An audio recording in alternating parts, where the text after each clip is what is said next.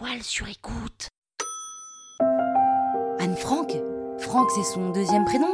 Mais non Vous écoutez Krusty Celebrity, le podcast qui parle de. Bah, enfin, de célébrité, quoi.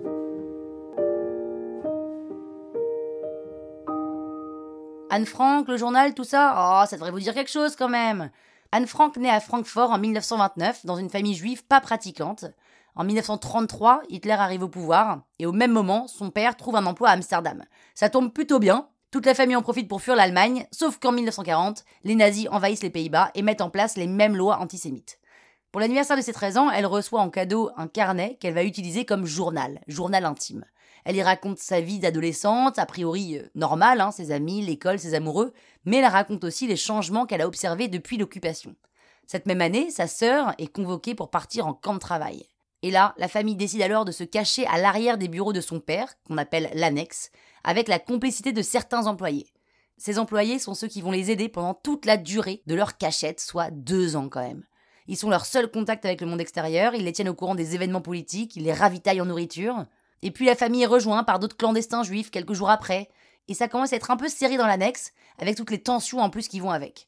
Mais Anne Frank passe la plupart de son temps à écrire pour s'évader. Elle rêve de devenir journaliste ou écrivaine quand la guerre sera finie.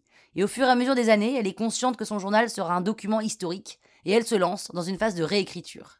Et puis en 1944, le groupe est découvert, et à ce jour, on ne sait pas vraiment comment. On pense que la police a été surtout alertée par des activités illicites de l'entreprise et qu'ils en ont profité pour faire un petit tour.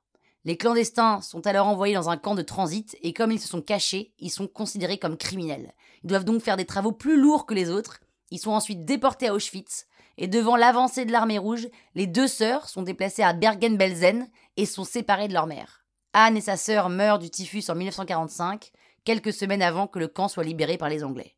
Leur père est le seul à avoir survécu. En rentrant, il décide de publier le journal de sa fille et de faire de leur annexe un musée qu'il est toujours possible de visiter aujourd'hui. Croustille, hein? La toile sur écoute.